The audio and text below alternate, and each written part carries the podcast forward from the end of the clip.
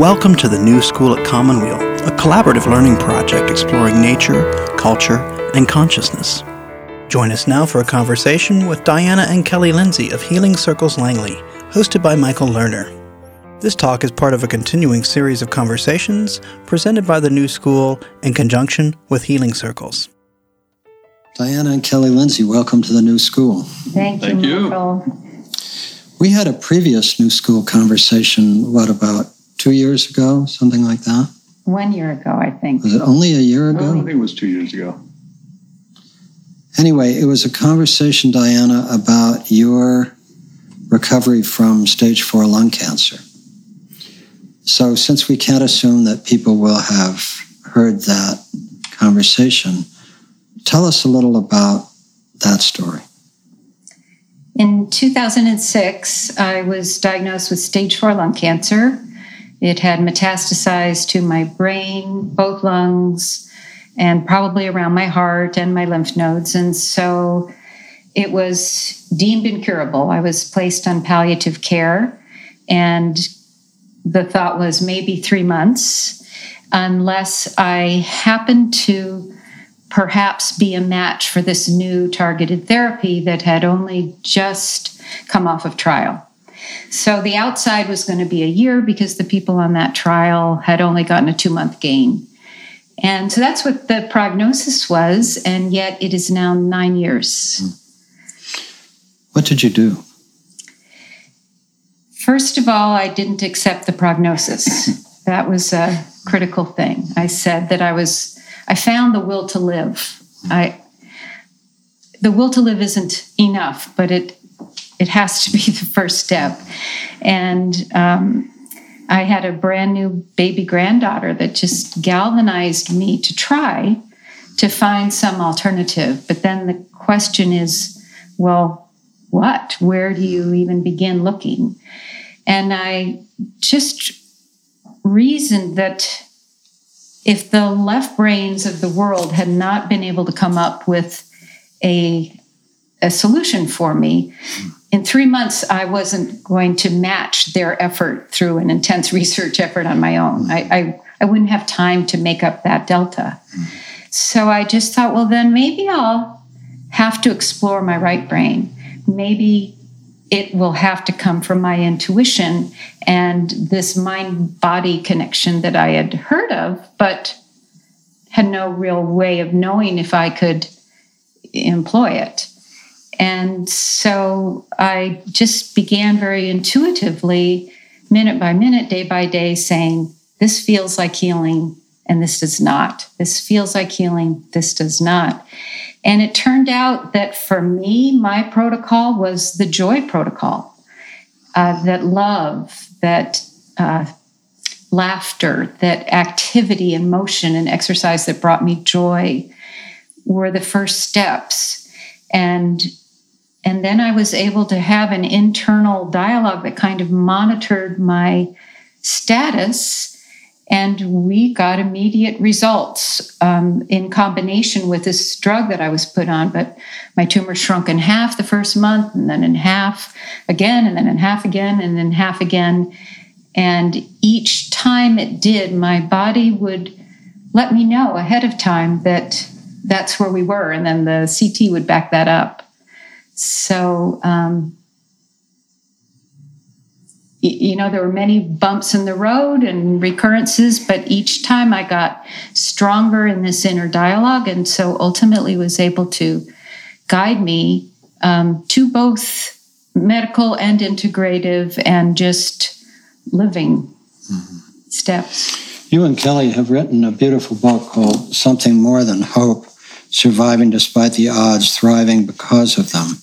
Um, and um, one of the things that's clear in that book when you talk about um, intuition is that your intuition is not at all abstract or uh, foggy. It tends to be remarkably clear. You have different organs that you can talk to in the body. They respond to you.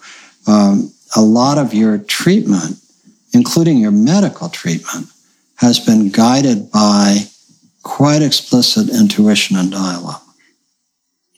Yes. Mm-hmm. And I would have been the first one to mm. be skeptical mm. about that. Um, I was just very fortunate when I sat down and tried to begin this process of um, communicating with my body to have my lung appear as a woman.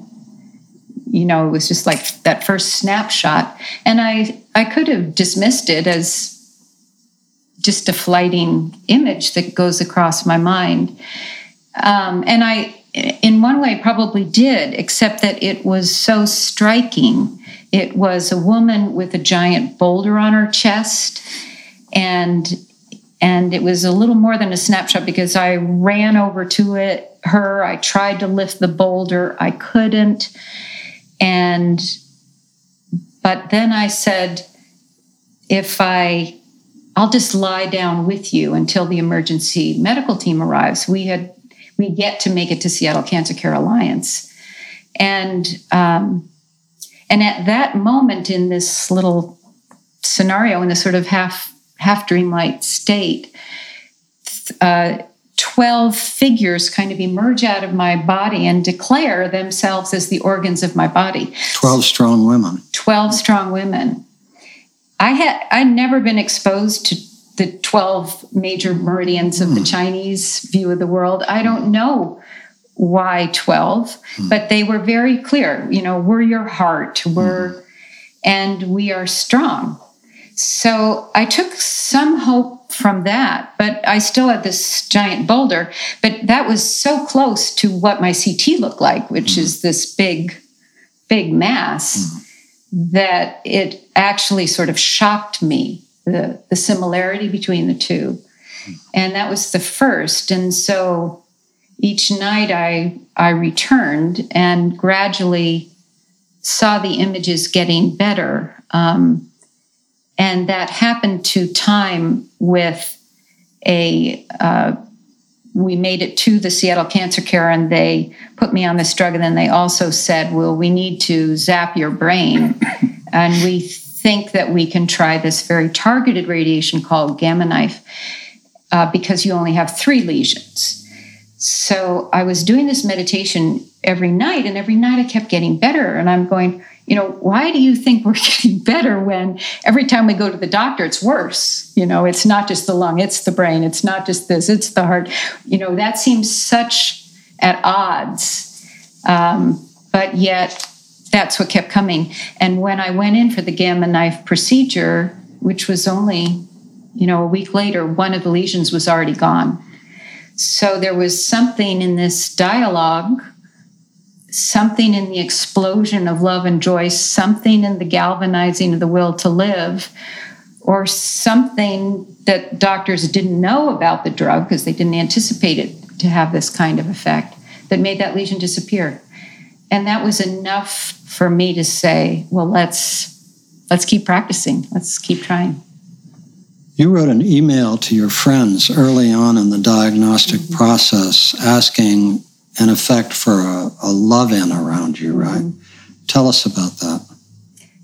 Well, the twelve women, you know, that's just before I went to bed. Mm-hmm. And in the way dreams work, mm-hmm. I had this compelling need in the morning to send an email to my twelve friends and have them gather around me. I thought at the time that it was fantastically pragmatic. Mm-hmm. That it would save me twelve phone calls and twelve difficult dis- conversations that I frankly didn't think I had the energy for. And I I just, I thought, okay, two hours, they all come at once, I endure it, I'm done. But instead, one hundred fifty people came. Mm-hmm. And we sang and we danced and it was so joyful. And instead of two hours where I could barely stand, it was six hours of me, uh, you know, loving life. Mm-hmm. And it was so pivotal, so pivotal, um, because I had the awareness at eleven o'clock when it was over to realize that I felt better. And I, I made, I made the conscious awareness that at six when it had started, or four, I forget when it started, that I hadn't felt well. And by eleven, I did feel well. And yet there had been no medical intervention in between. So again, how do we get better? We have more resources at our command than we think. And the next morning when I finally met my oncologist and he said, I can't cure you, having that information in my back pocket, of course, was vital. Because uh, otherwise, I think, you know, I just would have crashed through the floor and perhaps not gotten back up. Mm. You know, your story about about the love-in, for want of a better word, reminds me of a woman who came many years ago on the Cancer Help Program, and she had signed up for our week-long uh, Cancer Help Program retreats at Commonweal.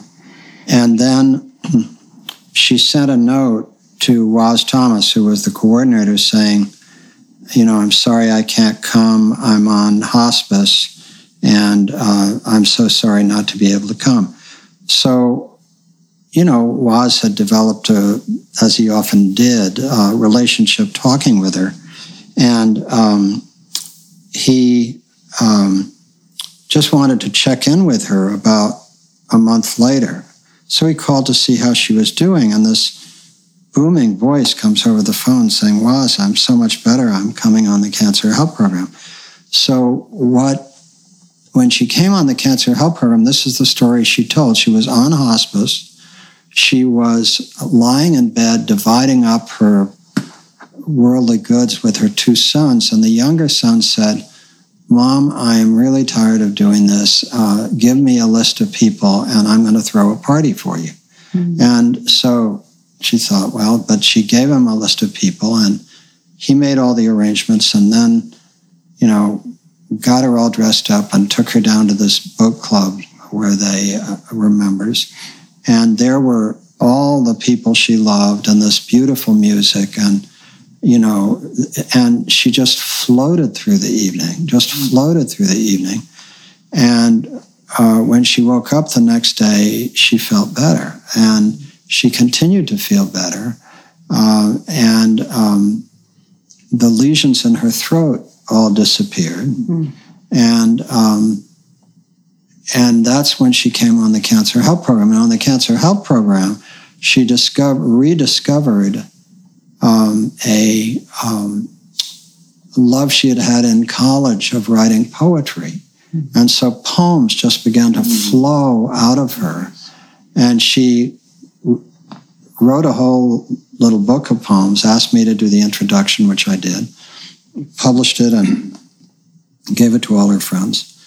And I don't remember how long she lived, but she lived quite a few years. Mm-hmm. And then one day she called me up and uh, uh, said to me and Jennifer Stoll, the retreat site director, could we have a picnic with her on the cliff overlooking the ocean at Commonweal near Jennifer's chapel? And we, the two of us and uh, this woman and, and her friend came, and we had a beautiful picnic, and she brought some wine. And toward the end of the picnic, she said she just wanted us to know that the cancer had returned. And she thought it was her time now, and she was just so grateful. But the reason I tell the story is that your story can seem impossible to people. Mm-hmm. But in fact, it's not impossible. Mm-hmm. And um, and the healing power of love is deeply mysterious, but it's very real. Mm-hmm. Um You know, in the literature on spontaneous remissions from cancer, uh, which um, my friend and colleague Brendan O'Regan of the Institute of Noetic Sciences put together many years ago, uh, there were he discovered there were all these accounts in the peer-reviewed medical journals of complete spontaneous remissions of cancer, and he looked at the different types, and there were many different studies. But one of the ways that people have had complete spontaneous remissions of cancer is falling in love, you know. Another way is getting out of a really bad relationship, you know. A third way is developing uh, an infectious uh, disease. A fourth way is having the primary cancer cut out, and for some reason, the metastases sometimes disappear. So But in the Cancer Help Program, I really make a point of saying to people that what your oncologist gives you is the median survival, you know. But the median survival is being dragged to the left by all the people who are getting terrible medical care. They're under stress. They're, you know, uh, they're not sure they want to live. And you talked about discovering the will to live. Mm-hmm. And my own sense, my own experience is that the kinds of people who really engage in intentional healing, that the median really is not predictive of what is inclined to happen. Yes, people die, you know, yes, sometimes people die right on schedule with the median.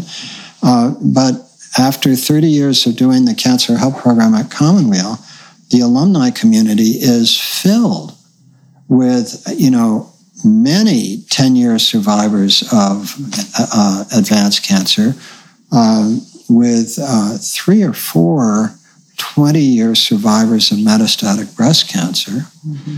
Um, so I just bring this in because I want to make clear to our listeners that this is neither abstract nor completely impossible.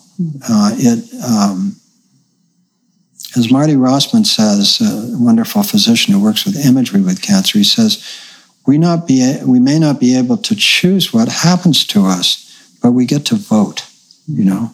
And it's that act of voting, as you did, say, you know, I don't know what this is going to do, but I'm going to go for it, you know.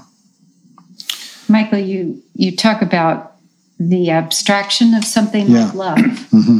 And you might want to ask Kelly about that, because for us, you know, for for any marriage, there's moments of struggle. And at the at the beginning of the cancer, we were in one of those. Mm-hmm. Um, and we really transformed our relationship. And the way we did it was a very concrete change in the love that flowed between mm-hmm, us and mm-hmm. the energy. And mm-hmm.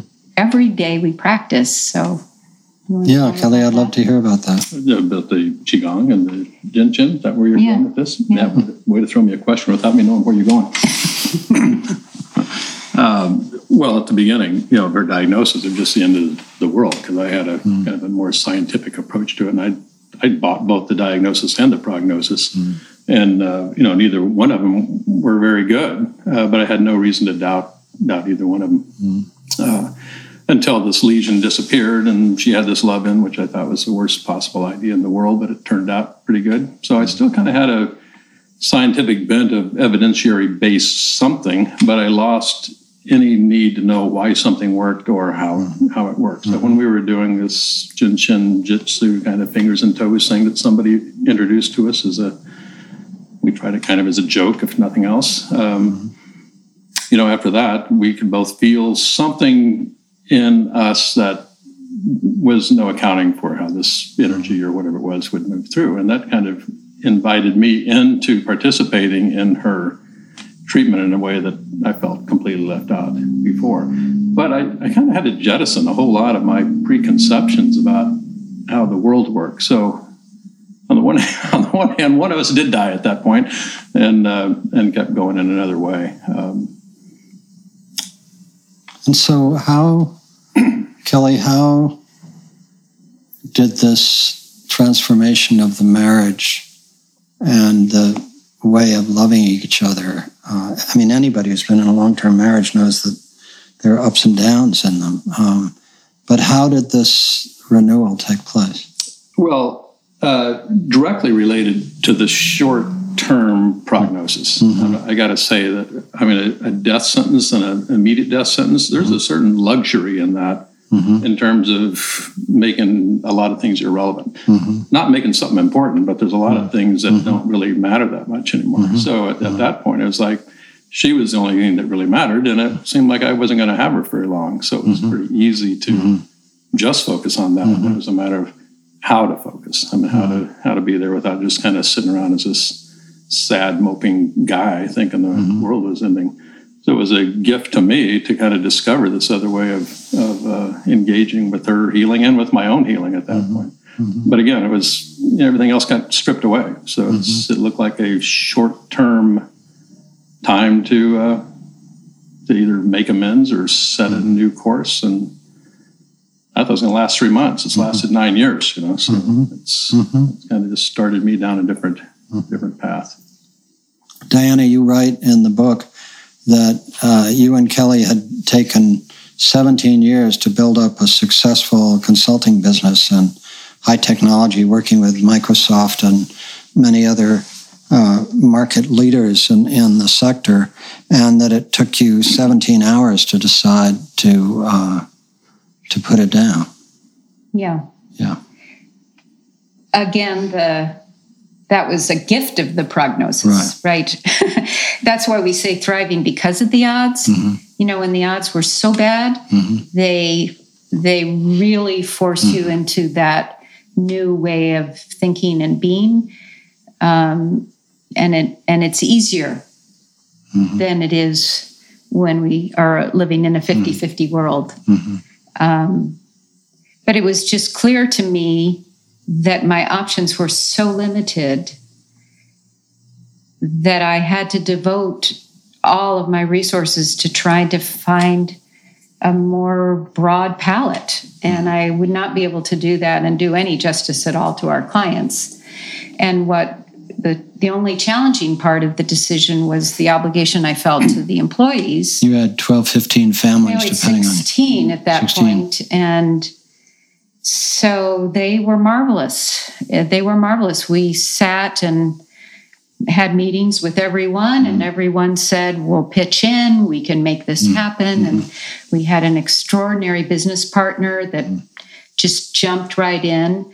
And again, you know, those are luxuries of situations that not everybody is mm-hmm. is fortunate that it lines up, but... But it's not like you had a ton of money in the bank from the business. I mean, you write in again in your book that fortunately you, a year before, put away a little bit for a rainy day fund. Exactly. But the decision to end the business was, you know, how are you going to make a living? Uh, how were we? How were they? How were they? Yeah, I mean, we did have... Mm-hmm. I don't know why we had a rainy day fund. You know, in our lives, we've not had rainy mm-hmm. day funds. Right. Mm-hmm. And I really think at that point, that was my body intuition talking, saying, mm-hmm. you know, something's not right here. You mm-hmm. better, because it was an emergency medical fund. I don't know why we thought of that, mm-hmm. right?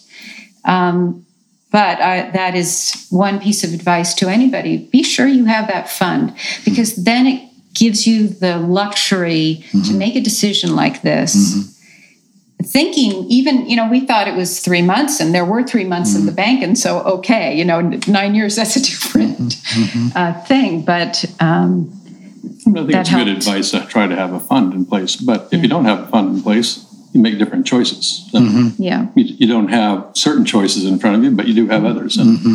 you know, we were fortunate that we didn't have to go that next step, mm-hmm. at least at that point. There were choices that we could afford to do, mm-hmm. but that's not to say we wouldn't have found some mm-hmm. other way to do mm-hmm. uh, an equivalent thing. Mm-hmm. I just don't know what those are because we didn't have to go that route. Mm-hmm. Mm-hmm. Now, I met you both, I guess you say you're nine years out now, mm-hmm. so I probably met you when you were about seven years out, is that or right. something like that. That's when we did our previous conversation. Mm-hmm. Um, and now we're here because coming out of this, and of course I should say, Kelly, that you had a cancer experience as well in the interim. Could you say a little about that?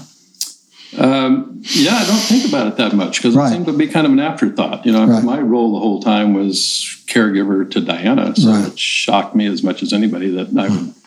I mean, I had a kidney stone that showed a mm. mass on my kidney. Mm-hmm. Uh, but I'm one of those in one of those enviable situations where mm-hmm. the medical community has a slam dunk solution for mm-hmm. that, at least mm-hmm. at the stage that mine was in. So, you know, go in, mm-hmm.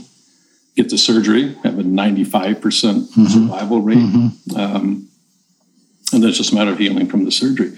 But, it, you know, it's kind of like going in and getting my appendix out. I don't mm-hmm. think about it much. I have mm-hmm. a nice scar on my mm-hmm. belly that's, uh, you know, fun mm-hmm. to tell stories to the grandkids about with, mm-hmm. without it being surgical related, more like sword bites, that kind of thing. Mm-hmm. But uh, but it was kind of a non-event. Mm-hmm. I think, compared to Diana's. Yeah, no, I understand. It's a different, but uh, but I wanted to make the point that this has touched you both. Yes. Uh, um, so we're here now because out of this uh, came uh, uh, an extraordinary project that you two have started up here called uh, Healing Circles Langley, named after the town of Langley mm-hmm. on Whidbey Island, about an hour and a half north of Seattle.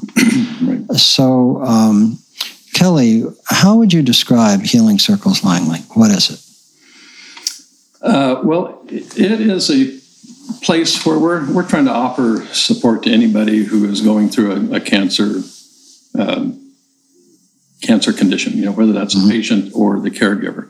That was kind of how we approached it, because that was our that was our experience. And we thought, you know, at the time we'd written a book, we kind of had things to share and other ways to look at things.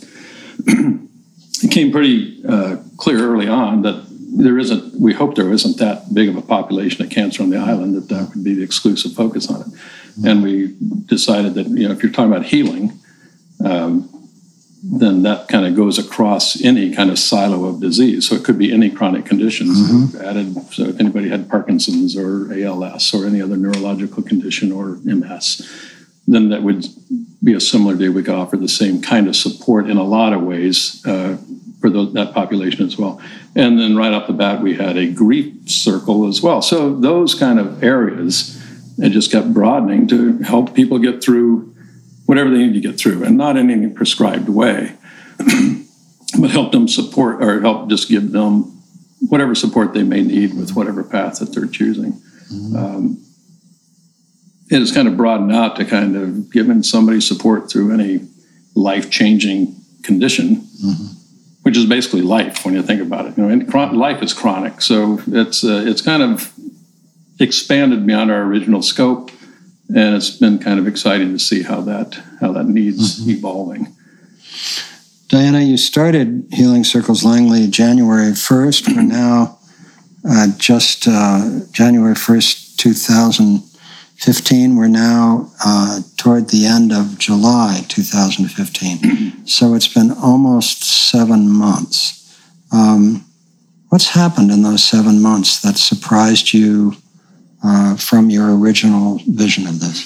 It's all surprised us. Mm-hmm. It has all surprised us. Mm-hmm. We started, as Kelly said, with the Cancer Circle. We thought that would be fabulous mm-hmm. if we could offer that.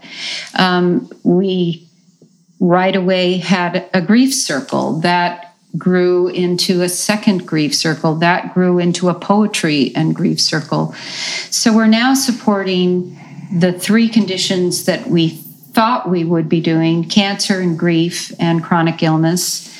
Uh, we are just moving into caregiving, mm-hmm. realizing that that is such a big population and one of great need, although um, they have a hard time making the time for themselves. Mm-hmm. So that's an area we're still exploring, whether those are circles here for both family caregivers or and professional, or whether that is something that um, we take into the home mm-hmm. and offer some respite help. We have discovered that people come with needs and have many different ways that they want to explore them. So some like to explore them with others, and it's the energy of a group that helps them discover what they're truly wanting to explore. Sometimes it's a a medium. It's, as you said, the poetry of that survivor from your program. So we now have circles that start with poetry, that start with writing, that start with art, that even start with weaving, which was certainly a surprise to us. Uh, we even have a group just starting to come in for with singing. You are listening to a conversation with Diana and Kelly Lindsay of Healing Circles Langley, hosted by Michael Lerner. So all of those we see as portals to an inner discovery process. And at the end of them, they end up being sharing circles as well. And then, of course, many of us really enjoy the learning behind mm-hmm. healing. And so we've had somewhere between twenty-two and twenty-five community conversations already. on topics from social support to integrative medicine to health and the environment to death and dying. Um, and they we we structure them so that there's a context of research that kind of brings everybody up to board, and then it's an interactive community conversation. And another thing that surprises us is out of those conversations, we have what I would call community service circles that have emerged, uh, where people have understood that there are other needs in the community and have formed action teams to address them. Yeah, that, for example, the uh, uh, the project to develop a, a village in South Whidbey that enables uh, elders to stay in their home, mm-hmm. part of the national village-to-village network, mm-hmm. came out of uh, Healing Circles Langley. So, mm-hmm.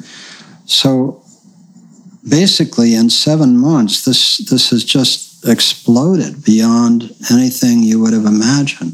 Yes. Now that's interesting. Mm-hmm. You know, it's interesting. So what do you think accounts for it?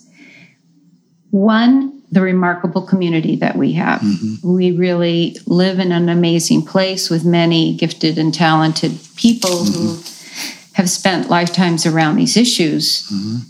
and they are generous enough to share them. What we realized from day one was that our only job was to get out of the way of that. Mm-hmm. And to, uh, we just call it, we wait to see what walks in the door mm-hmm. and who walks in the door. And then we feel like it's our job to give them the energy to do that. Mm-hmm. It's really different than the strategic planning that we used to do mm-hmm. for high-tech companies, where we initiated out into the world. Mm-hmm. Instead, we get to just be in a responsive mode and a, a shaping and a creative mode, um, putting I, people kind of together. I feel like you do in that regard, that it's good to have a plan, but it's even better to ignore it mm-hmm. you know, and just Yeah. just let things emerge. Mm-hmm. And we kind of follow Christina Baldwin's advice of to move at the pace of guidance, which is completely mm-hmm. opposite of what what our training and our background mm-hmm. was in the business world of trying to anticipate anticipate needs. And uh, so we just are delighted to create a low pressure area here and see what it draws in. And it draws in remarkable stuff from this community. One of the things you provided, which uh, I think is worth saying, is... Um, You have dedicated um, a very beautiful building that used to house your business at the edge of the town of Langley, looking out at the uh, Sarasota package and the, uh, passage and the uh, Cascade Mountains uh, across the water. Um, that has a lot of magic to it. Um, it's two stories. Um, uh, it's it's just quite beautiful. And um, Diana, I'd love to have you tell the story about how that came to be. Uh, that we had the that we gave the whole building yeah. to the effort. Yeah. Uh, I I used to direct the high school musicals as a volunteer, mm-hmm.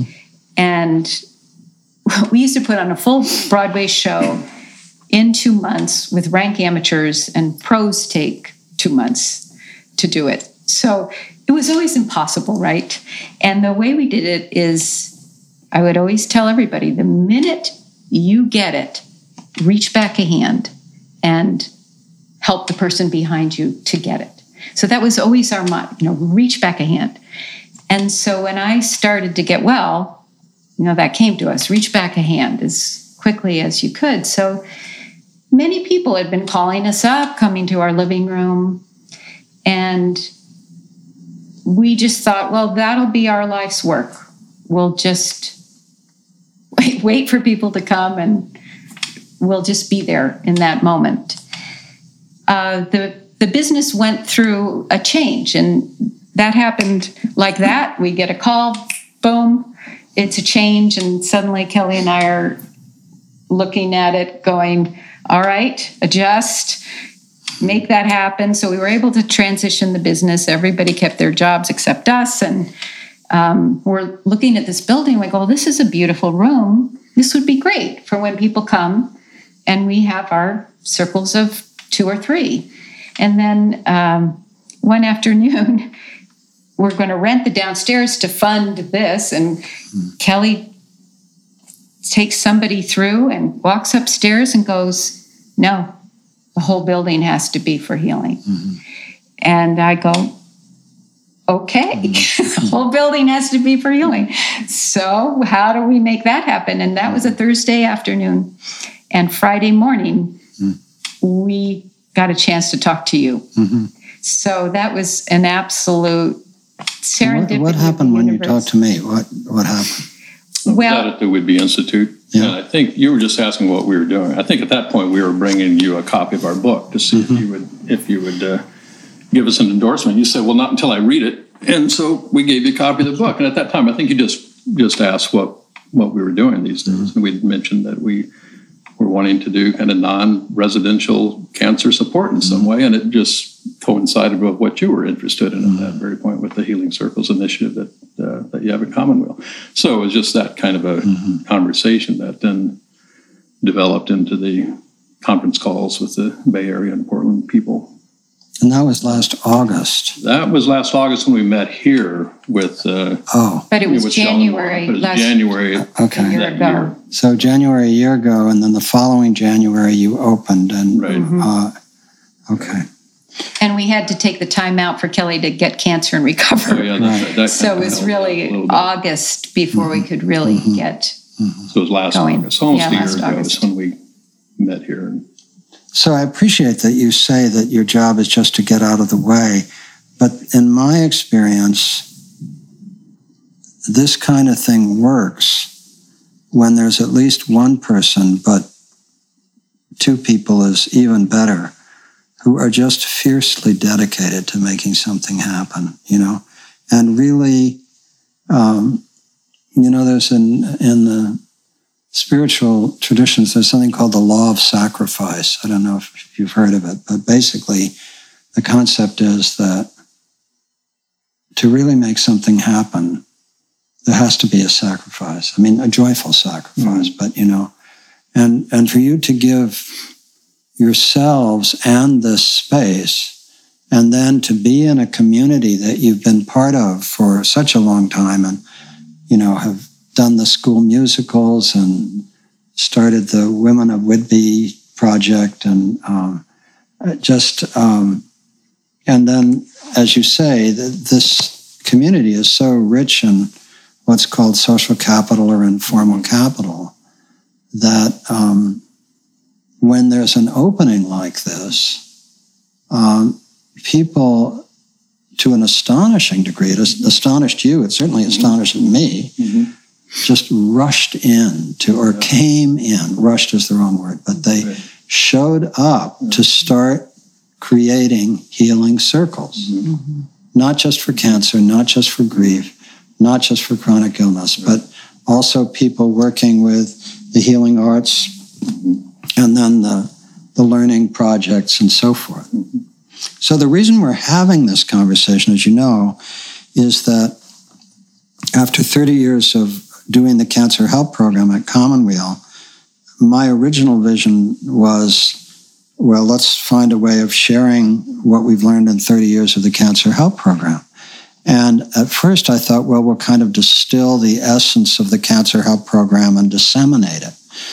And I thought about that for a while. And then one day I had the most useful flash I've had, which was, this isn't about disseminating what we've learned from the Cancer Help Program.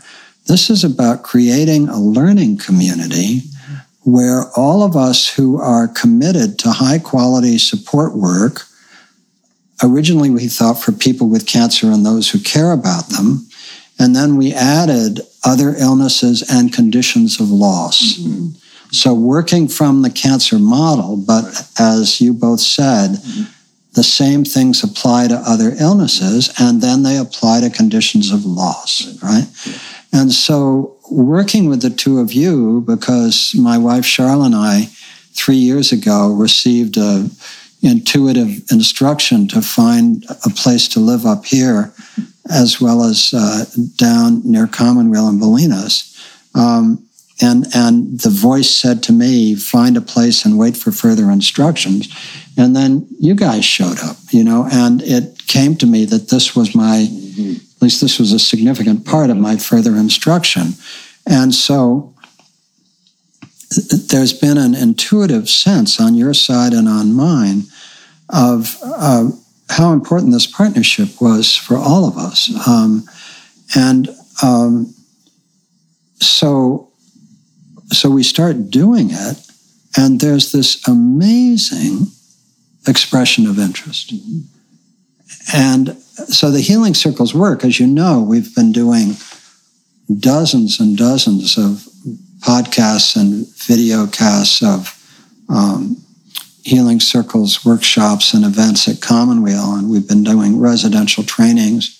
And then, as you know, we connected with Harmony Hill, which is a major cancer retreat center up here, and uh, they got very excited about this.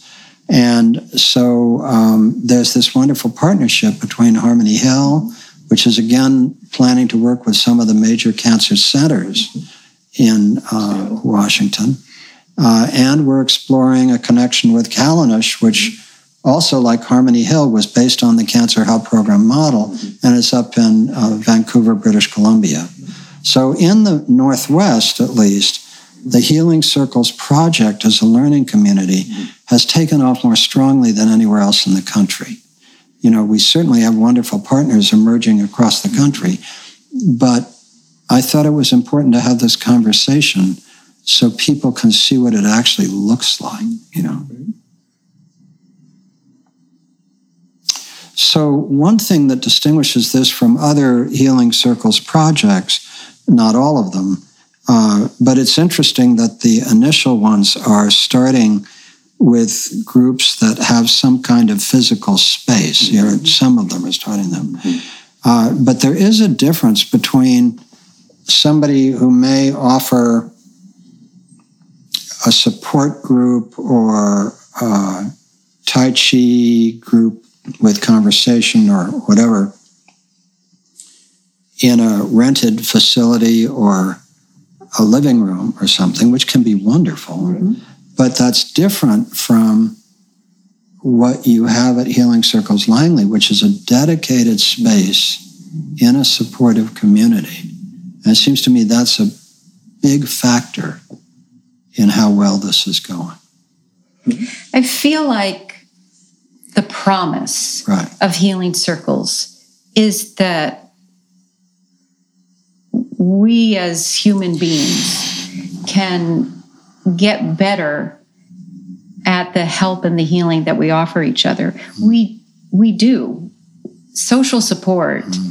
is more effective than diet and exercise and all of the things that we normally associate with healing. Mm-hmm. So if it is, then how do we how do we make that better? And to mm-hmm. me, you know, we make it better when a parent holds a child more effectively mm-hmm. and helps them mm-hmm. heal, when a child helps a parent, and um, when a friend helps a friend. So anytime we are together and we form a caring container, which is a circle, and we dedicate that time to healing, that's beautiful. That's a healing circle. So for it to spread, that can happen anywhere.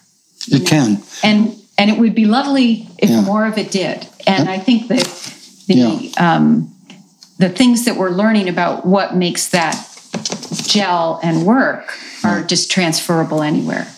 Right. We in a space have a have both a different opportunity and a different challenge mm-hmm. um, in that we're not just saying, how can I be here for you mm-hmm. in this minute? But we're trying to say, how can we be here for a whole community? And how can we guarantee, and this is a huge ambition, we didn't have this when we started, but we're coming into it, you know, how could we guarantee that anybody in this community could have social support when they needed it? Mm-hmm. There are, there's beautiful social support here. There are beautiful social nets that have formed because of the vision of mm-hmm. of uh, the the community at large. And so it's not that this is a community that, that doesn't already excel in that, but it doesn't mean that we don't experience illness, that we don't age, that we don't experience grief. And the professional net isn't big enough to handle that. The government net isn't big enough to handle that. And the friends and family net isn't always big enough. So, you know, could we could we have that here? Mm-hmm. And that is why a place is wonderful, um, because the whole community can come in and play and explore that. Mm-hmm. One of the projects we're working on together, not only for Healing Circles Langley, but for the learning community around the country and beyond, is inevitably a website and the software for holding a learning community together. And the two of you have been kind enough to volunteer to um, help us uh, do that.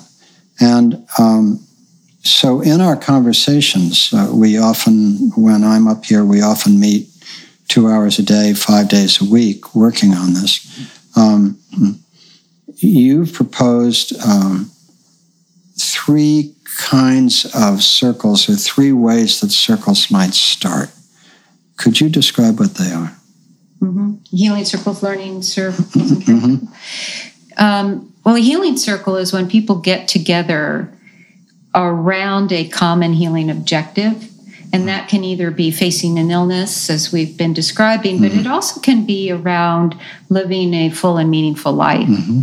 So we have interests right now, for example, in, in aging well and in staying well, and mm-hmm. they would and dying well, which mm-hmm. also includes living well. Mm-hmm. So those circles gather um, because everybody there shares that. Mm-hmm. A learning circle. Well, there's other kinds of healing circles, too, before we mm-hmm. pass those. And we also have, I mean, you can have two people in a in a healing circle. I'm just kind of co-counseling, just a circle of two, just reflecting back to each other. And we can also have circles of one. And we have a lot of spaces downstairs where somebody can just come in and treat this like a secular sanctuary, for lack of a better word, of coming in, just working on their own and having a circle of whatever inner voices are clamoring for attention, and try to give each one space to either talk themselves out or make themselves heard. But that's more just kind of circles of one work. So I kind of look at healing circles as being either circles of one, two, or many. Mm-hmm. And the ones Diana talked about are more the circles. Now that's a critical point, that um, as we've conceptualized it, um, you really ha- can have, when you're, when you're doing healing work with yourself, mm-hmm. you're actually, for example, the the twelve strong women that surrounded you in your imagery was an inner healing circle, no question about it. You were working with manifestations of the different organ mm-hmm. systems, but you could have been working with different subpersonalities or yeah. however you, but when we are by ourselves, we are a community. Mm-hmm. Uh, mm-hmm. We are also that biologically, as you know, you know, I mean, the number of, you know, microbes and so forth that we support in our system. We are communities of life, not just... Uh, yeah, we're kind of uh, outnumbered in a lot of We're outnumbered. uh, and, and there are all these different, the subpersonalities or the organ systems or whatever you want. Mm-hmm. There's deep healing work that can be done in a circle of one. Mm-hmm. And then there's the dyadic work that's done uh, like co-counseling or something yeah. like that, where one person speaks, the other listens, and then they reverse. reverse it, yeah. Several technologies to do that. Mm-hmm. Then there's small circles of four or five, and then there's circles of seven to nine, and then there are bigger circles. Mm-hmm. And each one has its own set of optimal methodologies. Right. Mm-hmm. Exactly. And one of the things about Healing Circles, since it's a learning community, is that we're not prescribing a single technique. We're an open source system. Mm-hmm.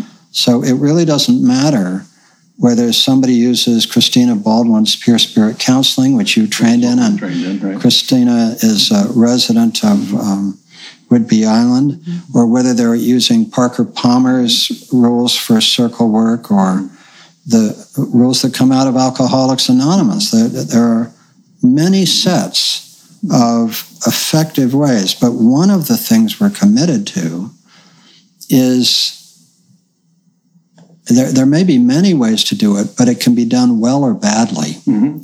And we're committed to helping people do it well. Right. And what that means is really understanding the conditions under which the soul can speak, mm-hmm. you know, that we go past our surface personalities and surface concerns and enable people to explore their truth. And we have some ground rules for how that's done. Mm-hmm. So what are some of the ground rules? I actually have the little cheat sheet here, but maybe you can actually remember them. Well, in the larger circles when we meet, and, and we've adapted these from the work we've done with Christina Baldwin yeah. and Linnea. Uh, but we do have other other hosts and circles in this building that were trained in Parker Palmer's method, and yeah. some that come from the A A tradition. So yeah. all of those, everybody contributes a lot of commonalities to all of those. Exactly. Factors. But the ones we use um, are basically four agreements that we establish at the beginning mm-hmm. of the circle. And the first one is just the, the confidentiality, that whatever is shared in the circle stays in the circle, mm-hmm. at least shared by other people. I mean, you can share mm-hmm. whatever you mm-hmm. want with somebody else. Um, the next one is we listen with kindness and compassion. So there's mm-hmm. no judgment going on in there. Everybody, mm-hmm. everybody has their say and, and can move on. Mm-hmm. Um, next one is that we honor, and this is usually, well, this is in any of the circles we have, whether it's a, an illness or a condition or loss, is we honor everybody's unique path through this. We may be going through a similar mm-hmm. situation, but everybody has their own. So nobody's mm-hmm. trying to fix, nobody's advising, nobody's giving advice mm-hmm. about this is what mm-hmm. you should do. It's more in the mm-hmm. spirit of sharing. This is what I did, this is what I found out worked for me or didn't work for me, but not a mm-hmm. not a fixing situation. And the last one, and this is uh, very common in the Pure Spirit. I'm not sure if it's common in the others as much, but the we use uh, bells to ring a silence. So we mm-hmm. all agree that if we hear the bells, we stop for a moment of silence. And sometimes mm-hmm. that's just to, uh, you know, kind of catch our bearings. You know, if something is uh, emotionally charged, you know, we just stop before the next person can go on. And that's mostly so we can concentrate on what the person's sharing or what has just been mm-hmm. shared without without getting a lagging behind the conversation. Mm-hmm. Uh, so those four, the confidentiality, honoring the paths, kindness and compassion, silence, are really the four fundamental ones mm-hmm. that we kind of use. And they can be adapted, you know, different people mm-hmm. can use it. But the main point of all of them is just to create a, uh, you know, a safe place, you know, where somebody both feels safe and is safe. And those are two different things, but really all four of those are geared to creating a, mm-hmm. a real safe uh, environment for somebody. Christina's Baldwin's list also lists we treat each other with kindness and respect. So she, so there are those four, and then from time to time we take a pause. Take a pause. So um, we'll have to figure out whether we're working with the four version or the five version as we right. work this through. Um, But absolutely, as you said, I just want to repeat it. Uh, stories shared in circle are deeply confidential, one. We listen with compassion and curiosity, two. We honor each other's unique ways to healing and don't presume to advise, fix, or save each other, three. We treat each other with kindness and respect, four. And from time to time, we pause, which is... Um, as we do it, we begin and end with silence, and we may put silence in there. Um, and, you know, these simple rules uh, or agreements uh, deeply agreed to by everybody create a space for the soul to speak. It's extraordinary. Right. And yet, how many support groups, well-intended support groups for cancer or other illnesses or other conditions of loss, don't know this, you know? I mean, simple, but lots of people don't know this. And so lots of people go to support groups and, you know, find people complaining about their doctors or it's mm-hmm. on the surface or whatever.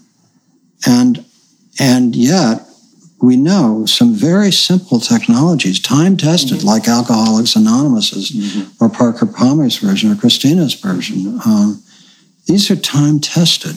These really work, you know. So we're not prescribing a single one, but we're right. saying either you merge some or, or work it out, mm-hmm. but there are common elements that one way or another should work mm-hmm. their way into mm-hmm. circle work. Any thoughts about this, Diana? Just the ability for the group to have the discussion and to make their own, if they need to, their own agreements. Right. And they can include how long they go, how, mm-hmm. whether there's a limit to the amount of time. Mm-hmm. Different groups will feel comfortable with different things, and but bringing it to the surface, getting mm-hmm. everybody to have that discussion and agree, um, equal, you know, creates equal place. We call it on the rim of the circle. Mm-hmm, mm-hmm. And when everybody is strong on the circle, um, it, you know, that just is a whole different quality of interaction. Mm-hmm, mm-hmm. So we've talked around this subject, but um, we've kind of articulated this in uh, three kinds of circles which overlap a lot. And um, and you've developed these images which will be on the website. But the first is, and to, to us in many respects, the most important, is um, the soul of healing, uh, physical, emotional, mental, spiritual healing. And in the circle, we see that as a vertical line. Mm-hmm. Uh, that we're going both down into the depths and into physicality and into emotions and up into mental and spiritual ideas about ourselves. Whatever we mean by spiritual, we don't have to use the word. And then the horizontal is the art of healing. So we have the soul of healing, we have the art of healing. And there, it is essentially about navigating the illness or the grief or the condition of loss, right? Mm-hmm. And that can change, but in the cancer work uh, that we've done and that I talked about in my book, Choices in Healing, I found it useful to at least have five kinds of navigation.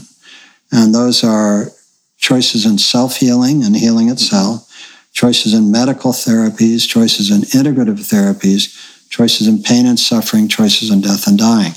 Those all have a, a vertical dimension, but they are navigation issues. Each of them has their own navigation issues.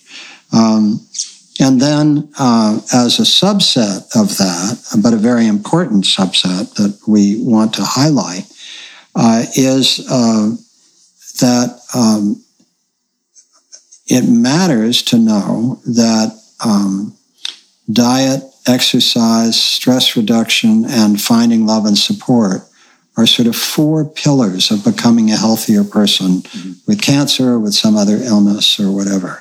So in Dean Ornish's work with heart disease and also with prostate cancer, and on his website, he works with those four: diet, exercise, stress reduction, finding love and support. Mm-hmm. Uh, There's a wonderful website called the Daniel Plan, which comes out of an evangelical Christian mm-hmm. uh, project. Uh, and they have five or so. It's, can we remember them? It's food, fitness, family, or friends, faith, faith and friends. It was either family or friends or maybe both. Oh, focus. Focus. focus. Oh, yeah. Yeah. yeah, food, fitness, focus. Mm-hmm. Uh, food, fitness, focus. Faith. Focus. Faith. Yeah. Okay, food, fitness, faith, focus. So it doesn't really matter which articulation of this you use, but in addition to navigating with the choices in self-healing, medical therapies, integrative therapies, pain and suffering, and death and dying, it really helps to know that becoming a healthier person with whatever it is mm-hmm. helps, you know, mm-hmm. and it can help in some cases dramatically. And then the third is this, the heart of healing, which is what we've been talking about. It's the the agreements that make uh, a, a circle work, right? Mm-hmm. And there, um, in your articulation, Uh, that includes um, providing safe sanctuary for the group, sharing authentically, listening generously, uh, uh, supporting individuals in their decision-making, embracing mystery, and exploring the art of healing, which is the horizontal line. So these groups both have the vertical dimension of physical, mental, emotional, spiritual work, which is primary, and then at whatever level they want, the navigational dimension, and then there's the work of the circle itself. You are listening to a conversation with Diana and Kelly Lindsay of Healing Circles Langley, hosted by Michael Lerner. And so as we've articulated it, and just over many months of this work, we've come to those, the soul of healing, the vertical, the art of healing, the horizontal, and the heart of healing, a heartfelt effort, felt effort to provide a safe, respectful environment for deep inner healing to occur. Mm-hmm.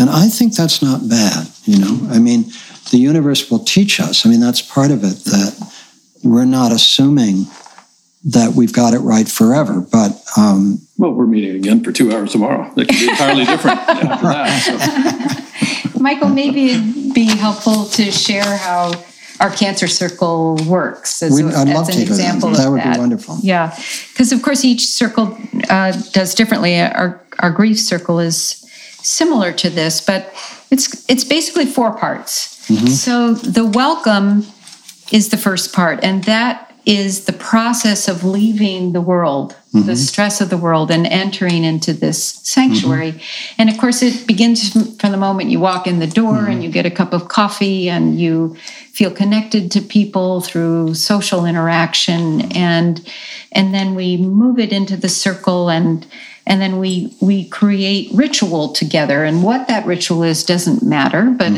in this particular group, we have silence, we have a candle, we have a bell. In in our cancer circle, because we have such an interest in getting better at that focus and that stress reduction mm-hmm. and that inner discovery, we'll often have a poem or a meditation, and different members of the group will bring it. But all of that helps us just get to that centered place mm-hmm. from a place of chaos. So that's the welcome. And then the next stage is the heart sharing. That is the soul of mm-hmm. healing. Mm-hmm. And everybody shares whatever is present for them in that moment. The soul of healing is not about future, although it could be about fear of the future. Um, and that's usually a talking piece. Uh, it's a stone that passes or whatever you have. But a talking stick or a stone, right. that, something that goes around so whoever's holding it is the speaker and nobody else. And nobody, nobody else is. And that just right. breaks uh, the kind of rapid interaction right. that can happen. Right. And allows people to center before they right. speak. And right. so that's a big part of the circle. Right. Um, well, and the center of the circle is a big part. I mean, having a center where everything can be directed there rather than at each other, at least in the training that we've done. You're speaking into the circle. Into the circle. So very much the way goes, a Quaker meeting works. Right. Mm-hmm. You speak right. into the silence. Right. Mm-hmm. Yeah. So we're all supporting each other, but right. nobody's carrying each other because really right. everything's happening in right. the middle of it. Right. Take out what you need to take out and put in right. what you need to put in. Mm-hmm. So. so we have the welcome, then we have this heart-sharing time, mm-hmm.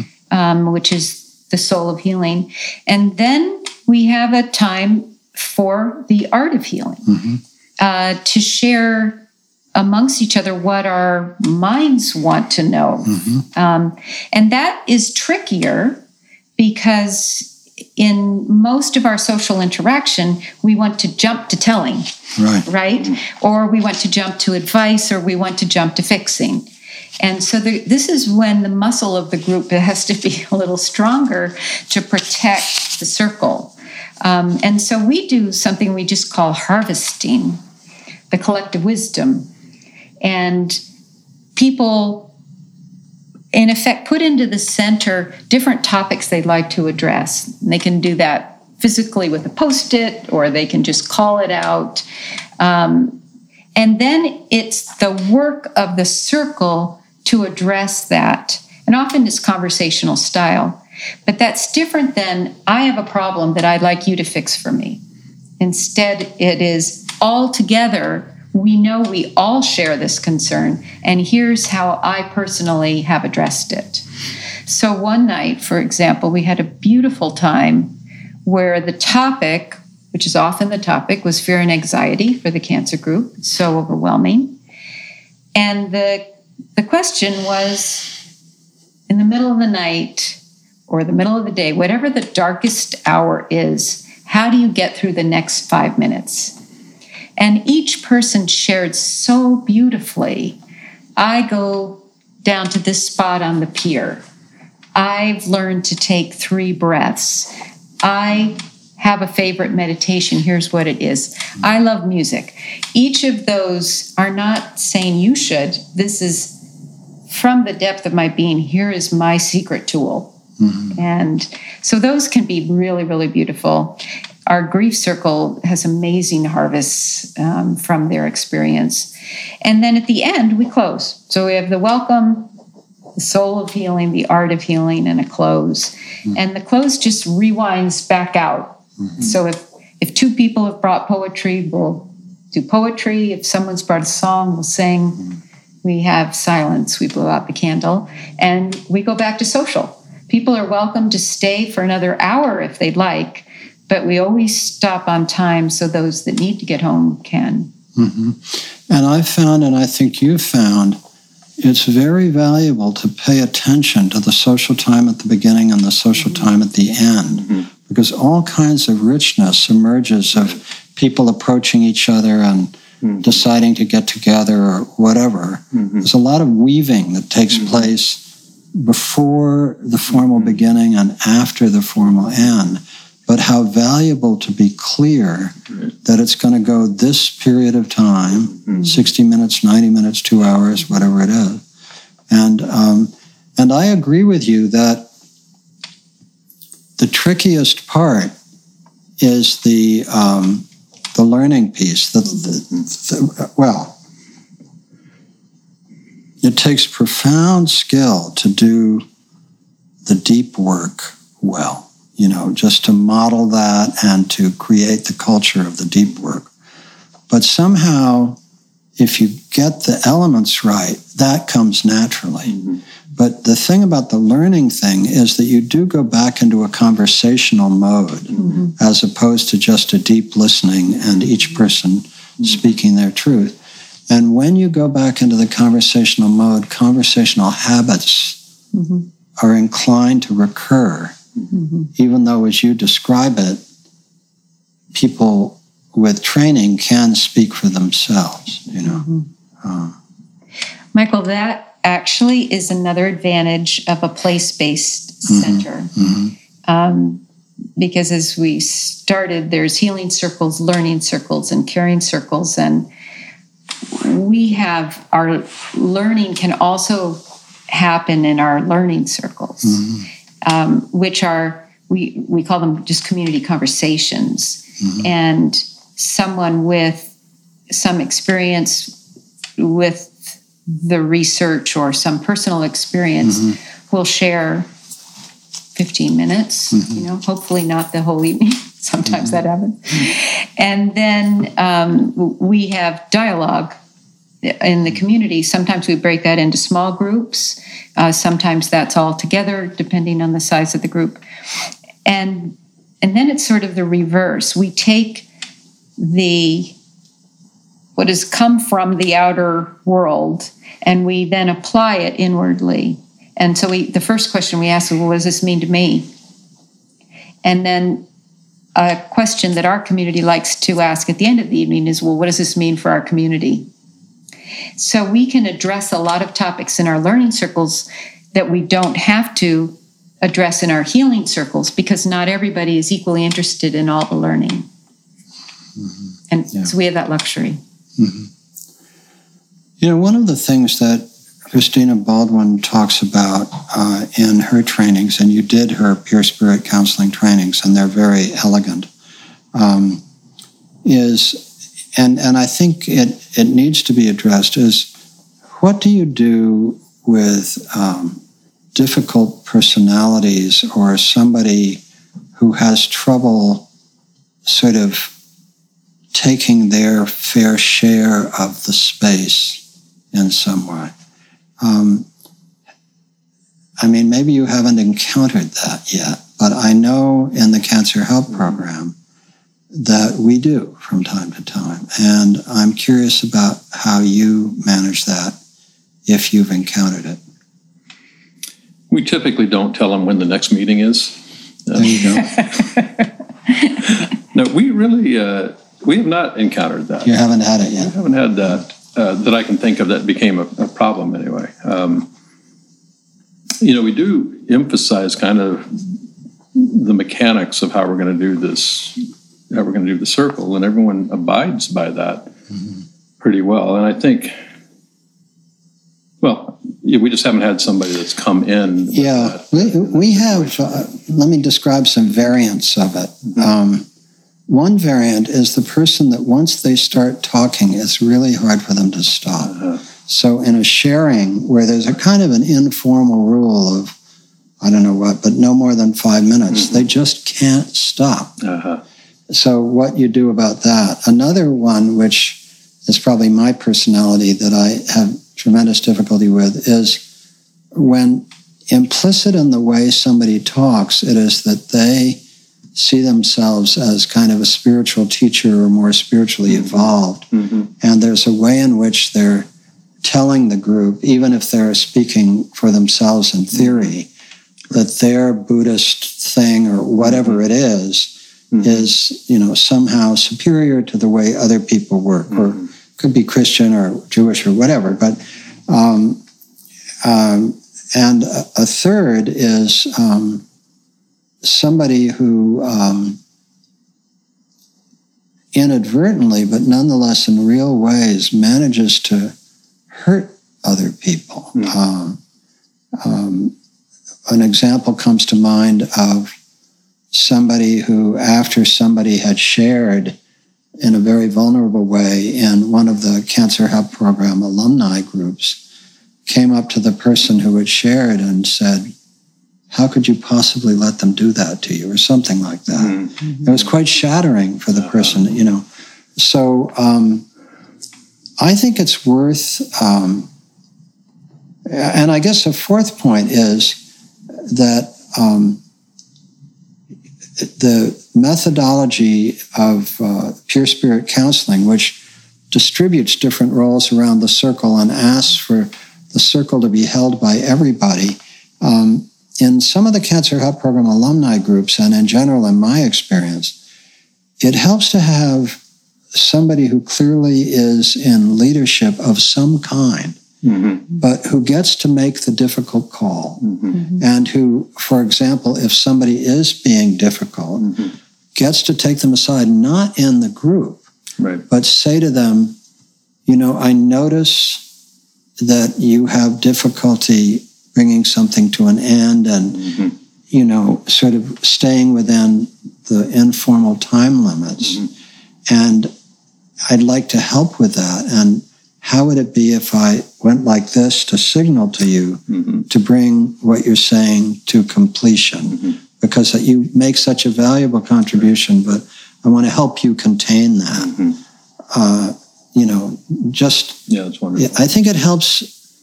If if the issue of who's in charge is somehow uh, settled, um, yeah, I think that then, is important. And yeah. the way and in the Peer Spirit method, there are two. There's a you know what's called a host, and there's a guardian. And, right. And so Diana is typically the guardian. I'm the host. Sometimes we sit that around, and and we sit opposite of each other. Mm-hmm. So I can see that part of the circle, mm-hmm. and she sees the part I can't see. So mm-hmm. we're, we are kind of gauging how different people are reacting. And we have had, I mean, I took your your hypothetical situation as kind of a belligerent person. Right. We have had the first two, yeah, uh, you know, condition situations that mm-hmm. you mentioned, one person going on and on and on. Mm-hmm. Uh, but I'm kind of looking at how are the other people in, engaged in it. And she was looking at it, and we let it go on because that person, I think everybody recognized, needed to keep going on and on. It was a little out of, you know, out of balance based on what everybody else did. But it's really hard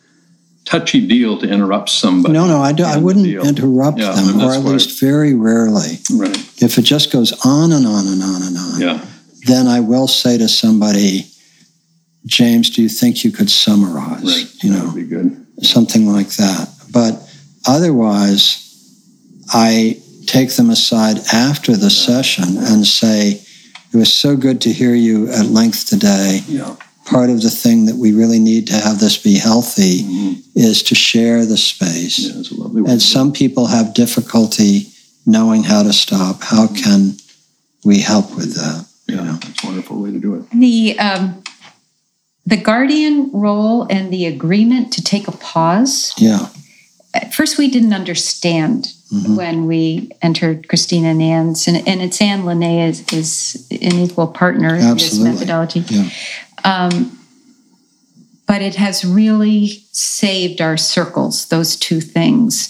It's actually quite profound because it, it says we're going to assign one person, and it doesn't have to be a quote leader, it can mm-hmm. be a peer, mm-hmm. but to watch that the circle stays safe. So above everything else, the circle has to stay safe. Mm-hmm. And the method for that can be a bell that rings, mm-hmm. but it could be any any way of getting attention. But the group agrees that this person has that right, in effect, to interrupt or to stop. And because they use a bell, the beautiful thing about the bell is that it has an after effect. So, you know, it takes a little bit to ring out. And that's just enough time for everybody to settle down, including the person that's talking. But they don't ring the bell during. Well, they could. could if if it, It's rare, but they could. If they it could. got out of hand, they could. And they would just, re- and then they would just say, um, you know, we all agreed that we would finish by quarter to nine, and so if you, if you could finish in another couple minutes, mm-hmm. you know, that would be the extreme of that. I think the only interruption would be if it was a some violence or somebody was mm-hmm. mistreating somebody. That would be about the only time I think. Mm-hmm. They would, well, they that's a that's an immediate mm-hmm. like that. That's a condition that, that we Just wouldn't let allow it, no. to continue. Mm-hmm. The other one that I've had to ding is more that spiritual guide or the advice giver. And which can be done very subtly. You know, it can be done playing by the rules, speaking from their own experience, but speaking from their own experience in a way that is intended to be a form of advice, right? Right. So and put it into the center rather than yeah, that. So my advice at that moment mm-hmm. is to ding the first time you hear it in the circle, because mm-hmm. otherwise everybody else in the circle will do that. You know, everybody will start piling on. It's just human nature right. to try to solve the problem for right. somebody. But if right at the beginning we say, um, you know, we just want to remember that we've put this into the center. It's not focused on Jane. We all share Jane's concern. Mm-hmm. We're all trying to solve it. And that the only way we can solve it is within, so we all have to make our own choice. We're all just laying choices on the mm-hmm. table. We're not suggesting ours is good for you. Mm-hmm. Um, if if that can be quickly kind of nipped in the bud, then it's not one person is the offender. Mm-hmm. Um, it's sort of just a, a group reset, and, and then the whole rest of the evening goes great. Mm-hmm. So I've been grateful that we had that agreement ahead of time, mm-hmm. because otherwise, if you ding without that agreement, it feels yeah, exactly. chastising. Yeah. So what's interesting here, and I'm grateful we've done it, is we've entered into, in other words, we started with, uh, we've been talking about circle work. This is the, not the circle of one, not the circle of two, mm-hmm. but typically that circle of seven to nine or twelve or something like that. Mm-hmm. Uh, and this is where the deepest soul work is often done, right? Uh, and so at one level, it's simple, uh, but it's not easy. You know, in other words, to do it really beautifully mm-hmm. um, is incredibly powerful. Mm-hmm. I'm in a heart group uh, that's been meeting since my heart attack twelve years ago. And we didn't get the agreements right at the start. We didn't get, we did fairly well. I mean, there were a bunch of really thoughtful people, but we fell into patterns that have essentially been irreversible. Hmm. And so one of the things I learned from that, I love the group and we do good work together, uh, but I learned that the culture of a group gets established very early. Mm-hmm. And so the agreements and the, the culture at the start is really important. And it's very, very difficult mm-hmm. to change the culture of a group. I mean, it can be done, mm-hmm. but it's a really difficult thing to do. Mm-hmm. That's why we typically close our circle after the second or third meeting, meeting just mm-hmm. depending on how it doesn't really work as easy as is it? It's a drop-in circle where you. Oh, you mean you people. Close it to new people we'll after close the it second. To new people, and then if we have enough to start another one, we would start another one. But mm-hmm. that one, since they've got a certain level of agreement, a certain way of working together, and certain depth of sharing with mm-hmm. each other, it's hard to repeat that with new people each time. So mm-hmm. our, the circles we have here are typically six to eight, probably eight meetings every other week, and then we will. Either release everybody from that circle and start again, and whoever mm-hmm. wants to keep continue continues, and then we so typically you have agreements for seven or eight weeks. Mm-hmm. So they're time limited agreements, mm-hmm. uh, closed after the first two or three meetings, right. And then people can start again. Yeah. yeah, you know, one of the problems that, as you know, we have three alumni groups of the Cancer Help Program in the Bay Area. And actually, those three groups got very interested in Healing Circles methodology and did begin to adopt it, even though they had had patterns going before. So it can be done. But a fascinating reality of group work with cancer is that people die. Mm-hmm. And uh, that um, the impact of a death on a group mm-hmm. can be really profound. And so we had some of the alumni from the North Bay group uh, call me up and say, could I figure out with them how to deal with their grief, because they had lost four members in mm-hmm. six months or something, is a circle of twelve. Or, mm-hmm. And they were very thoughtful people, but they just, and I said to them, I don't know how to do this, mm-hmm. but um, I will come if you will work out how you'd like to do it. I'll mm-hmm. come and mm-hmm. participate. So they figured out how they were going to run a day-long grief workshop. They did a better job of organizing it than we as the staff who've done this work for thirty years could have done, Isn't you know? Wonderful. And then they began to bring the grief work that they did together into our alumni days during the afternoon. Mm-hmm. And um also with Francis Weller, who's one of our co-leaders, who does a lot of grief work. Mm-hmm. Um, it's gone very deep. Mm-hmm. Uh, but the, the point I was making is that I like your system of going eight weeks and then allowing it to reform. Eight times. Eight sessions. Oh, eight so, sessions. Depending. Three to four okay. months. Yeah. Yeah. Because um, that means that if people die, there's an opportunity to add new people to the new, mm-hmm. um, you know, that you can re- replenish it. Mm-hmm. Whereas if a group is a very long-term group right. that yeah. is just, um, that is closed, mm-hmm. then it's really hard to add people, you know.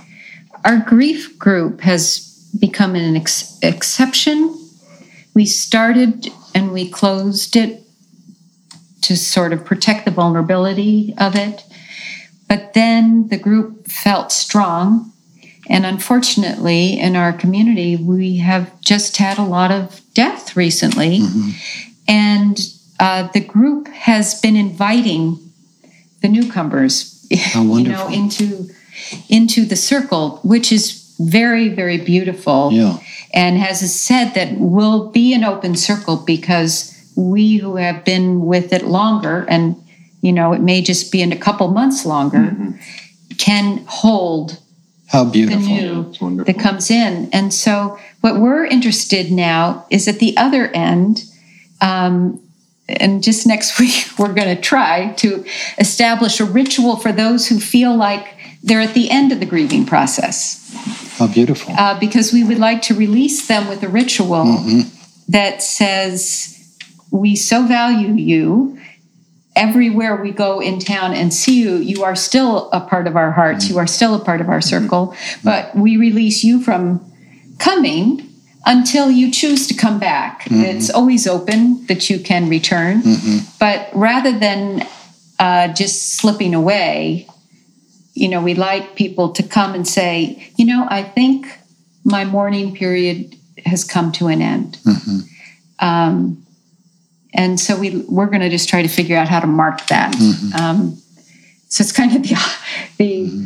a different problem, how to how to bring people in midway and then how to release them at the other end. And I think that this particular group is working because there is such a core in the center of that. Mm-hmm. And so new people can come and quickly mm-hmm. learn the culture, and then they're the solid center as these people, you know, graduate. Mm-hmm. And I like that very much. Mm-hmm. What all of this speaks to is, to me, the fundamental value of our decision to be a learning community, and rather than putting out a single model, to do the work and let the work teach us. Exactly. I mean, because first of all, it doesn't privilege anybody. I mean, we've done the Cancer Help Program for thirty years, but just listening to you, you two, I'm learning all kinds of things. And, you know, as I learned from Harmony Hill, and, right. and, And the beauty of the learning community model is it's just like the circle. The circle methodology is, you say, you speak into the center, and then that enables each person to take what is valuable, right. speak from their hearts, mm-hmm. and nobody is forced to do anything, you know? And similarly, the learning community model just says, we can learn from each other, you know, and that enriches everybody. Um, and I think over time that, you know, you start with a broad funnel, and over time the funnel begins to narrow as the consensus experience teaches more and more. Like in A A, which is such a good example, they don't have rules, but they have traditions. Mm-hmm. Where did the traditions come from? Mm-hmm. From hundreds and hundreds and hundreds of these groups and their experience. So, you know, how can we in our work uh, be open to everything, but part of the learning may lead us to traditions mm-hmm. that enable us to uh, yep. to do this yeah. work. Yeah. Yeah. We're experiencing that ourselves right now yeah. at Healing Circles Langley, that we're just so delighted by yeah. because we just described a form yeah. that a type of Healing Circle could mm-hmm. be. But we have these new forms emerging mm-hmm. um, with our poetry mm-hmm. and grief, our writing to heal, and our art and healing. And weaving. And weaving. and weaving. And each of those have very different forms. Each leader has mm-hmm. established a culture, and all we say is the cir- they have the circle has to abide by the circle agreements. You can mm-hmm. add to those, but mm-hmm. at least the core. Well, you can even take them away if you wanted to, but it's got to be by agreement and consensus mm-hmm. of that group. Mm-hmm. But the, that there that becomes the cultural of mm-hmm. Healing Circles Langley. But then we're all attending each other's circles mm-hmm. so that, you know, we're all learning, and we get a great idea from somebody else's circle, and mm-hmm. we get to bring it back into ours. Mm-hmm. And um, I am absolutely loving that, um, mm-hmm. that interchange. So that's another mm-hmm. advantage to place, or at least to a, a network. And hopefully we'll create that with the learning community virtually. Mm-hmm. We do. We've always insisted on that confidentiality being one that's yeah. you know, sacrosanct, because that's an important one for the safety and our the um, writing through grief, the poetry one, you know, mm-hmm. was abiding by that, and we let that go, and we weren't involved in, in that. That was hosted by somebody else. But we always maintained confidentiality. Nothing leaves the circle, stays in the circle. We come back two hours later after they've disbanded. They put all their poetry up on the wall, on the main wall. I should comment on the door. So it's kind of like, okay, well, it's, it's confidentiality unless you decide it's not. They're publishing. They put it all up for everybody to see. We love it. Yeah, yeah. You know, I'll be interested to see, did, has your Aging Well group started? So um, aging is a very high priority in this community, mm-hmm. and we had a wonderful discussion that you kicked off, mm-hmm. and we had fifty-five people there, mm-hmm. and that's spawned different groups and different interests. Um, we had we've had single session mm-hmm. aging. Mm-hmm. Um, there was a group that came, met today that will be an ongoing circle. They've just agreed to keep meeting. And we have at least one that will start in September that will have just a different focus on it. Mm-hmm. What we're um, just starting to, of course, you know, feel the dimensionality to is that, A, we all age differently, and the span, mm-hmm. right? Aging when we're eighty is different than aging when we're sixty, and aging in the presence of illness is different than aging in without the presence of illness. And so we're just trying to figure that out. And I, I think the, I think we'll be offering and experimenting with many different types of circles that would address. Well, I think that'll be needs. Fascinating. I have a, a dear friend, uh, Rabbi Rachel Cowan, who's just written a book on, I think she calls it Wise Aging, or, and um, I'm going to do a conversation with her. Um, but um, being the iconoclastic human being that I am, um, there is a part of me um, that feels that the emphasis on wise aging, or some people call it eldering as opposed to getting older, mm-hmm. um, kind of has the peril of emphasizing the bright, shining dimension at this at the expense of not enabling the shadow dimensions to speak. Mm-hmm. And, you know, it's funny. Um, Last night and this morning, just to be very present with it, I, you know, I'm a pretty up human being, but I had this kind of gentle sense of melancholy. And um, I think it was about aging. And I was thinking, you know, what would it be like to have an aging group uh, with the theme of melancholy? You know, uh, and I'm not saying that's not actually a good idea, but what I mean by that is um, I think what I trust most, and I think it's implicit in the circle methodology, is to create space for whatever feelings we're having. Mm-hmm. And um, and therefore, The the beautiful work that some people do on wise aging, and I think one can age wisely, but maybe part of the wisdom is to make space for the parts that don't feel so wise, mm-hmm. you know, mm-hmm. and that um, just, I've been reading a, a remarkable book by a guy named A H. Almas uh, on the Enneagram, which, as you know, I've been thinking a lot about. And um, he um, he quotes a, a Buddhist teaching, uh, which essentially says that the, the, that the essence of the Buddhist teaching that he espouses is that whatever emerges for us, um, to look at it with compassion and, you know, mm-hmm. sort of objectivity, to not try to stop it, mm-hmm. to not change it, to not want to improve it, yeah. you know.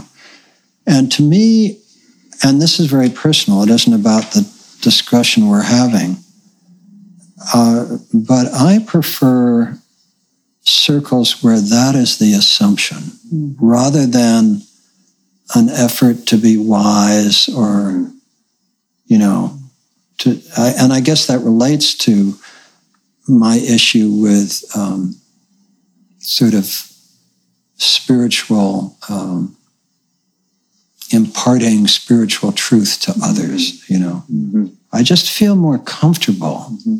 when all the dimensions of us are equally welcome mm-hmm. instead of, mm-hmm. you know. So it's just... Um, well, we've had that in circles where the first time goes around, everybody speaks fairly superficially. And if somebody starts off, oh my God, I had the greatest week, this is fantastic, then there's kind of a reluctance sometimes for someone to bring in a more melancholy or mm-hmm. not so great week. Mm-hmm. And mm-hmm. we typically just send the stone back around again. You know, mm-hmm. so there's sometimes we've gone three times around before then something else comes up. Mm-hmm. So I think all of those in a circle, if it's held in a certain way, can mm-hmm. emerge and be mm-hmm. be dealt with, mm-hmm. or at least be addressed, yeah. not dealt with. Mm-hmm. So what have I not asked you about Healing Circles Langley that you'd like to uh, say? Well, I, I think we talked about a little bit just about the space itself just lends itself to healing, it feels like to me. Mm-hmm. And people walk in the door and there's kind of this sense of of, uh, mm-hmm. kind of being home or, or safety. So part of our job's super easy because people are already in that realm. There's an aspect to it that kind of bothers me because when we talk about a healing circles anywhere, you know, if it's mm-hmm. a model or anybody mm-hmm. anywhere in mm-hmm. healing circles, and the idea of, well, do you have to have it be a space-based thing? And no, philosophically, you don't. You just have to be able to, you know, hold some environment that is safe and is welcoming and is, is warm. So for us, it's easier to get down the road. I mean, I think it's easy if you have a space in existence like this. Certainly not necessary. Mm-hmm. And I kind of treat this as a beta site for a lot of stuff we want to do more on a national level with the Healing Circles mm-hmm. Initiative. Um, I agree with that completely. And again, take the example of Alcoholics Anonymous. They meet in basements and right. church. Mm-hmm. So, and I'm sure, I'm one hundred percent sure. I mean, our heart group has met in lots of different places. But, and also, I think groups that meet in people's living rooms are can be wonderful, mm-hmm. you know. Mm-hmm. Uh, many of the alumni groups meet in the living room. So, Um, I agree, this is a beta testing place, but what a gift that the growth of this has been so strong in the first seven months because it enables us to see this learning community in just blossoming and teaching us. Mm-hmm. Absolutely. You know, every month, something we didn't know before. The whole uh, who's who's helping whom exactly. is totally blurred. Exactly, yeah. You know, it's, yeah. just, it's wonderful. Yeah. That's what I would have ended with mm-hmm. what we've learned, that um, you cannot give without receiving, and you mm-hmm. cannot receive without giving. And so the help and the helper and the patient and the, all of that should just go away. Mm-hmm. um, and it took us a while to get mm-hmm. to that. People want to help so desperately. Uh, we just have such an impulse for that. I mm-hmm. absolutely love that about human beings. Mm-hmm. Um, but we get so much mm-hmm. from that. Mm-hmm. And when When we realize that every energy that comes in can feed this, mm-hmm. um, well, that was just really liberating for all of us. Mm-hmm. Diana and Kelly Lindsay, authors of Something More Than Hope, Surviving Despite the Odds, Thriving Because of Them. Diana, uh, a nine-year survivor of stage four lung cancer. Kelly, um, Uh, long experience with caretaking and your own cancer experience, co-founders of Healing Circles Langley, and deeply beloved partners in creating the Healing Circles Learning Community. Thank you for being with us at the high school. Thank you, Michael. Thank it was you, a Michael, yeah. for all you've done yeah. to make this happen. Yeah. Thanks. You've been listening to a conversation with Diana and Kelly Lindsay of Healing Circles Langley, hosted by Michael Lerner. Thank you for joining us at the New School at Commonweal. The New School at Commonweal is directed by Michael Lerner. Our program coordinator is Kira Epstein. Our audio engineer is Ken Adams. And our theme music is by Suzanne Ciani. Please visit our website at t n s dot commonweal dot org. That's t n s dot commonweal dot org. Commonweal is spelled C O M M O N W E A L. You can also find us on Facebook.